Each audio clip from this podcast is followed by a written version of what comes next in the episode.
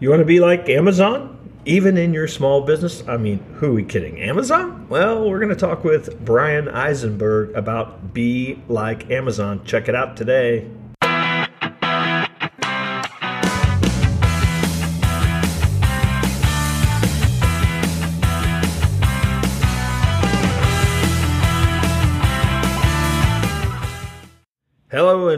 Welcome to another episode of the Duct Tape Marketing Podcast. This is John Jantsch. My guest today is Bryan Eisenberg. He is a longtime featured keynote speaker for things such as search engine optimization and conversion rate optimization. And I've had him on the show a couple times. Some of you may recall Waiting for Your Cat to Bark. Uh, maybe a call to action, definitely buyer legends, and a number of other books. Today we're going to talk about Be Like Amazon, a new book. Uh, Even a lemonade stand can do it. It's a book he wrote with his brother Jeffrey and.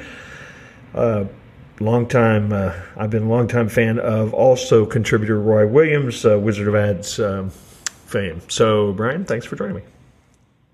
I am so excited to be here. You're, you're, you're actually the first time I get to talk about uh, the new book. Oh, so yeah, it's just... always a pleasure. And again, having that long term relationship, um, you know, I value really being here with you. Well, thanks so much. So, yeah, this uh, would depend upon when you're listening to this. We're recording this mid April of 2017, and the book is freshly out at that point. So, give me kind of what was the big picture if you're going to try to say, here's the thing we wanted to accomplish with this book? What is it? Um, so actually two things. One to clarify, the, the, only the Kindle version is out so far. We're still coming out with a hardcover and audio version in the next number of weeks. They're, you know, it's all, all happening. The, the big picture is, you know, at the end of the day, Amazon has now captured 43% of all U.S. e-commerce. Hmm. They're growing faster and faster and faster. 52% of households, um, you know, are, are Prime members today. And, uh, Prime visitors, when they hit the Amazon website, convert at 78%, 22 times better than any other website out there. And so they built a business, a brand, a tribe, unlike any other. And there are lots of little pieces on it. And as you mentioned, you know, I've talked about conversion optimization, search optimization. I've talked about little pieces. But when you fully dissect the beast of why Amazon has grown and, and, and, and why the growth has scaled so much, and then you realize, hey, other businesses can also apply the same levers that they are, we needed to make sure it was out there for everybody. Yeah, I'm, you know, I'm that typical Amazon Prime buyer. Uh, if I want to buy something, and uh, this happens all the time, my wife finds something and says, "Oh, will you go on this website and buy it?" I go to Amazon first and see if I can find it because I know they have my buyer information. I know they have my address. I know that I'm going to get free shipping, and so it's, uh, uh, you know, I'm sucked right into the into that. So the thing that I think Amazon does, and we'll get into specifics of the actual book because it, while it is be like Amazon, it's not really about Amazon per se. Um, but one Correct. of the things I think that they do is they're just time and time again not afraid to take on markets where people said, "Oh, you've got no business going there," and and, uh, and they just go there and they take the storm and maybe they lose money for a while, and next thing you know, they're dominating and changing the entire industry. Yeah, you know, they're definitely not afraid to fail and learn, and I think that's that's a critical component of what they do. And you know, we talk about that as one of their four pillars. This this culture of innovation. Look, I mean, we all know that you know they went into the you know into the smartphone market and that and that bombed, and that's okay. They're they're not worried about losing it and I, I know the first thing people are going to say is, of course, not worried about losing it because the stock market is basically funding, yeah. you know, their their growth. They're not profitable. Blah blah blah blah blah. And, and I hear that all the time. Uh, even even this even this morning in the last couple of days, there's been a, a popular video going on. Uh, this guy talking about how Amazon is not profitable and, in disrupting retail, and it's not true. Uh, you know, they've been profitable since 2001. They just know that you know, the times are changing. We're living in a world where customers are on quicksand and the marketplaces are in quicksand. Um, they're setting expectations for no matter what industry you're in for um, how experiences should be like, how fast you should respond to things, how fast you should take care of issues, yeah. um, how soon you should get packages to people, how soon you should, you know, uh, respond to a lead form. You know, they're doing all of this. They're going into home services. They're going into entertainment, winning, you know, Academy Awards. So you know, I, I, the management style, and this is what we really talk about in the book, the, the, the thinking about doing it is what allows them to come in there and because they're so obsessed with the customer, no one is very upset when they get it wrong because they know at you know at, at their heart the brand is in it for the good of the customer. And I think you know more more brands need to start thinking that way. Certainly, of course, we can look at the airlines and know that may not be the case there. Excuse me. So the uh, you, you you already unleashed the four pillars, so I want to come back to that idea. But first, I want to talk a little bit about the style of the writing of the book. It is uh, different for certainly for you, and you know a lot of it is written in the metaphor, par- parable, you know, style, and you know, like uh, who moved my fish. Kidding, that was I was combining two.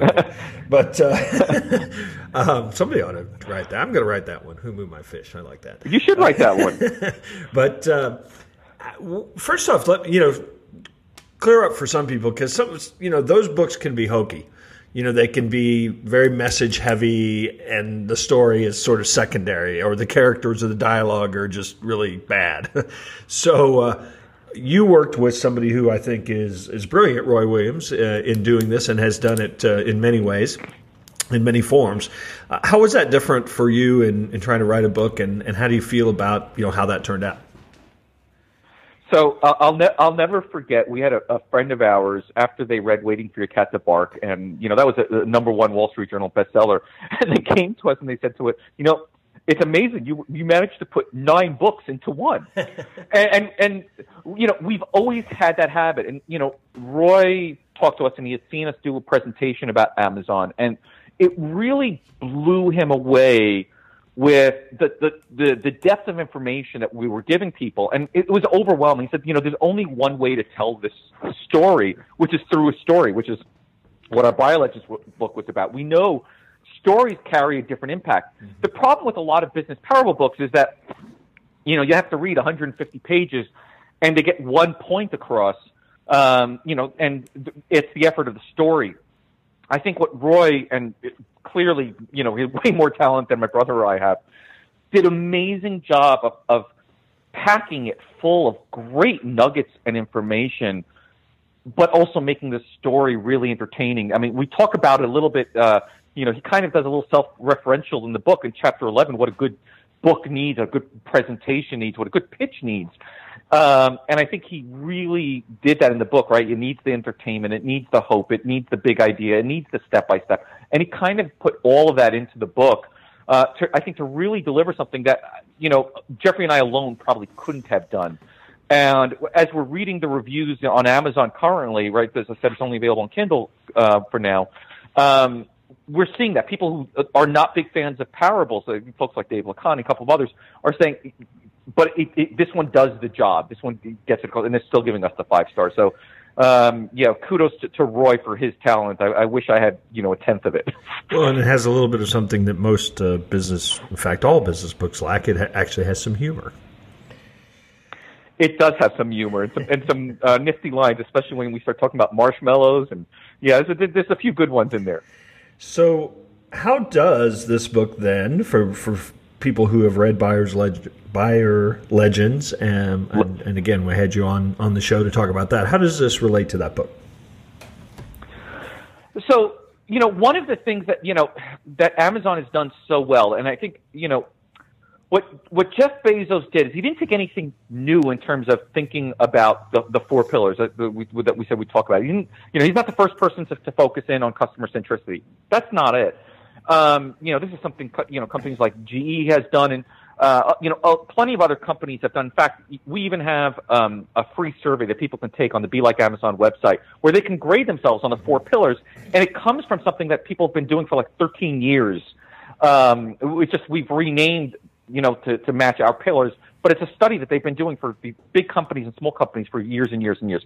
That part is nothing new. What what I think Jeff Bezos has done is how he's turned it to scale, how he's taken this world's oldest startup and made it work, which is two key things. One, small independent teams, nothing that, you know, two pies of pizza uh, couldn't feed, right? But the second one is they actually use the concept of what we talk about in Buyer Legends, these small narratives before every meeting, um, all the executives have to write a five to six page document explaining what they want to cover, and they have to do it from the perspective of that customer. Mm. And I think when when you start taking that approach and telling the story fr- from there, and uh, of course, you know, we tweak it a little bit because uh, we found BuyerLegends the formula that's worked when we brought it into other organizations, right? What Amazon does works for Amazon. Um, when you combine the two, when you understand how it all, you know, all the pieces work together, that's the brilliance of why they have such scale. So I don't, you know, I don't think you could just say, okay, yes, I'm going to raise my hands, I'm going to do all four pillars, but now we also have to figure out how to in- inject it into our culture, and that's where the BuyerLegends falls in. Well, and I think that one thing, if we so so we're going to start with the first um, pillar that you've uh, mentioned a couple times, customer centricity. You know, I think an interesting thing when you think about an online store. I mean, there there is no I mean, customer interaction in the same way. They don't walk into your store, say, hi, how are you doing? You know, how are the kids? I mean, it is, it is essentially interaction through clicks and through you know, hotspots on web pages and on forums and maybe some customer service interaction, obviously. But, you know, how do you think that they do such a good job at, at understanding what customers want without essentially sitting down like a salesperson might, you know, with the customer? You know, I, will I'll never forget. I was joking around with a friend of mine who's in charge, uh, who, who led the personalization effort at Barnes and Nobles many, many years back, and he had already left Barnes and Nobles. And one, when I think this was when Call to Action came out, and um, they first started putting like, you know, people who bought this were also interested in this kind of stuff. Right. And at one point, he had found a picture of um, you know, people who like a particular type of um, uh, sexual encounter book also like clean underwear. okay, and he talked about how that may have been personalization that may have gone a little too far. Right. Um, and of course, people got it wrong. But at the end of the day, it's data. It's just data, mm-hmm. right? Uh, you know, back in the day when you used to have that smaller store, and by the way, this is something that frustrates frustrates me with current brick and mortar retailers. Okay, I don't care who you are. If you're Nordstrom's, if you're Neiman Marcus, if you're Macy's, okay, let's say you go to Nordstrom and you have somebody there who takes really great care of you. And, and I've heard it from many people. So a lot of, you know, people, yeah. they have almost like a personal shopper who, yep. who's there. They know them, they know their family, they know they speak, and they want to look a particular way on stage. Great. The problem is if that person gets fired or unfortunately some illness happens, that history is gone. Gone. Right? Yep those companies aren't thinking in terms of CRM, right? Just basic customer management. How do I record those things? Hmm. How do I turn those into in- insights? And that is one of the things that Jeff Bezos has taken from day one. It, when he wanted to be Earth's most customer-centric company, he talked about this, you know, in uh, in the Everything Store, and when he first started in 1995, this this was his approach. It, it wasn't that he was trying to be warm and fuzzy because he's not that warm and fuzzy kind of guy. It's just that he knew that every click every affiliate site that you that that had you know data on you that you visited, right?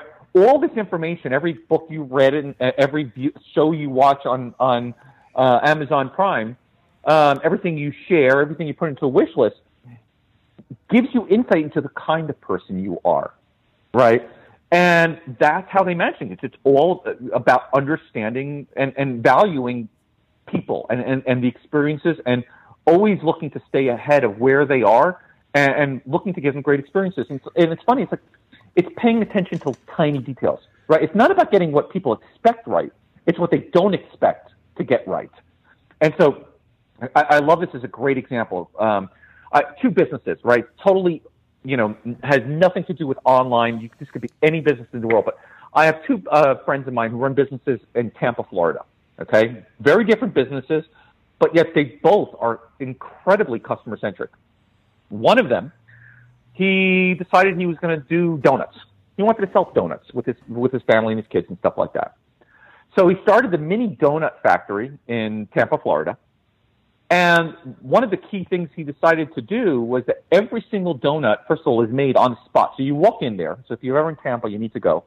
You walk in there. Not good for our diets, but he's got six pack abs and he still eats donuts every day. So I'm thinking if he can do it, we can at least sample a couple, okay? You walk in there and they make the donut, they take it fresh out of the oil, and then every single one gets hand decorated And if it doesn't look like it's absolutely perfect to share on Facebook or Instagram or Yelp or, or, or, or Google Maps, it gets thrown away. Okay? It's got to be absolutely visually stunning on top of the great taste and, and the combinations that he's come up with. That's customer centric, right? He's always thinking about how will it shine in the eyes of the customer. Okay? Puts puts a little pressure on the uh, decorator. But it's, but that's it, and you know it's no fancy people doing it, but he teaches them how to do it. And, and it's funny. There's there's actually um, you can go ahead and you can Google. There's a uh, a morning show clip with him doing it, and the morning show host trying to decorate their own one. He says, "Yeah, that won't be thrown away." kind of teases them. The second one is a pest control business. Mm-hmm. Okay, and uh, you know, in Florida as as in Texas, um, we get some pretty nasty big bugs down here. You really don't want to see bugs in your house. Okay, no matter what. Bad enough we see snakes and, uh, and scorpions and all kinds of other things outdoors. You definitely don't want them in your house. So they have a, it's a company called Safer Home Services. They do once a year pest control, and they send a team out. They come out, they plug in every hole so that no bug can ever get into the place. And again, they're always trying to experiment and improve things. It's always about delivering it so you never have to call this bug person to come back through your house again for the next year. And it's worrying about, you know, how to get great at delivering these experiences. We talk about it also with 1-800-GOT-JUNK and how they do it in the book. You know, any business can really like just dominate their industry just by focusing in on the tiny little details. Yeah, and I think that folds very, very nicely into number two. In fact, I think they're very related because a lot of people can say, well, you've got to be customer centric. Well, you don't get customer centric by having a meeting and talking about it and saying, here's what we're going to do. It's by paying attention and going, oh, here's how we can optimize this experience. Or here's how this little thing, you know, didn't work necessarily. And in fact, um, this is the money quote in the book. You ready for it? Con- I'm ready. Continuous optimization is a byproduct of caring. And I think that's the part that people yes. completely miss. yeah, you know, and you know, I started in this industry in 1998. Jeffrey and I started the first ever agency for conversion rate optimization. And this is why we, oh, part of the reason we also had to do this book as a story. For 20 years, we've been trying to get people to understand, hey, you need to optimize. You need to take care of your customers, right? And we've mm-hmm. tried through analytics. We, we, we've tried all copywriting right? And we see what happens, right? Amazon has t- completely dominated. Obviously, a lot of the rest of the retailers have fell on deaf ears. You know, and they've, and they've been they tried at getting part of the, the, the tactics of CRO. So now you see people definitely doing some testing and stuff like that. The, the challenge is this is not like you said. It's not a project. This is this is about really obsessing and caring about your customers. And the the pillars don't work by themselves. You, it really is what we call a flywheel. You've got to have all the pieces working together, and it kind of accelerates one on top of the other. So, customer centricity is the first push, right? I've got to care about the customer. How am, I, how am I going to wow them? What am I going to do that's just going to be so different than everyone else? Okay, what's what's next? Now we focus on continuous optimization. We're going to do things. Not everything's going to wow them. Not everything is going to make the process better. Not everything's going to make the process more efficient for us and for them. And we share all kinds of stories from HVAC guys to jewelers, right? Every business can find ways to optimize every part of their operations, not just marketing, but every part of their operations so that it, you can find ways to wow customers through that optimization. Um, and you're going to fail sometimes, and that's okay. So you just take the data and you move to the next thing, right? Um, but it's always about creating value for the customer, not just, hey, let me change the color of a button. Well, what value did you add to the customer? If you're not adding value to the customer, really, you're not caring, and ultimately, it's not really going to have a major impact to your business. And I and, and I would suggest that um, that continuous optimization has to go beyond the purchase. That's where I think a lot of people drop the ball. Is you know, okay, I clicked the button or I came into your store and I bought. You know, what now? You know, what do I experience now? And I think that's where a lot of people they just don't even think about it. And and I think that that's where we see major gaps anyway. Well, it's, it's funny. It's funny you mentioned that because you know I'm getting ready to do a uh, keynote in uh, a couple of weeks uh, in New York uh, at a retail conference and one of my favorite things uh, to demonstrate this to Amazon about Amazon is, you know, they're the only company that's ever really done this whole concept of frustration-free packaging. Yeah. Right. I'm sure you've seen that Curb Enthusiasm clip where Larry David's trying to break into his gift and he gets the screwdriver out and then he gets the scissor and then he gets the big long knife, just trying to fight into that package. Yep. And so what I'm actually what I'm actually doing is I'm bringing two packages that I ordered, one from Amazon and one from Toys R Us, and I'm coming and I'm bring them right on stage. I'm gonna invite two people up on stage while while, while I'm actually showing that Larry David clip in the background, and I'm gonna invite them to open up these packages. And inside, at the very inside of each of the packages, is a Rubik's cube actually. So people, two people are going to walk home with with a with a Rubik's cube.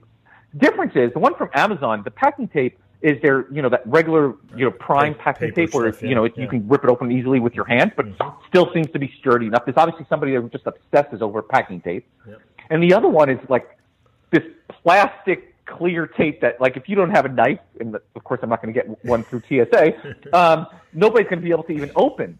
Okay, but let's assume somebody figures out how to open it.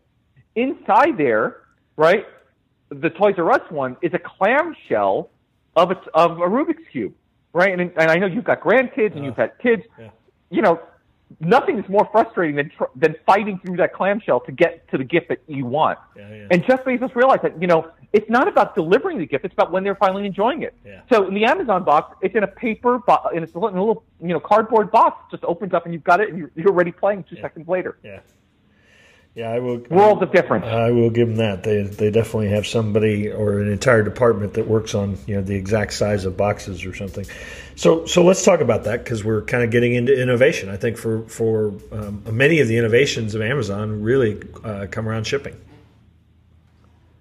Well, it's it's it's shipping. I mean, everything also from you know what they've done with Alexa, and I think I think you know from a marketing trend perspective, um, everybody last year kept asking me, what do I think the big trend is going to be? Because everyone was talking about AR and, and VR and stuff like that, and I said, no, the next big horizon is going to be voice. Uh, be ready for it. Yeah. And of course, that was uh, CES came right after I made all those predictions, and all of a sudden, you know, Alexa has now seven thousand, now over ten thousand new um, uh, commands that it understands that you, you can integrate into it, you know, skills.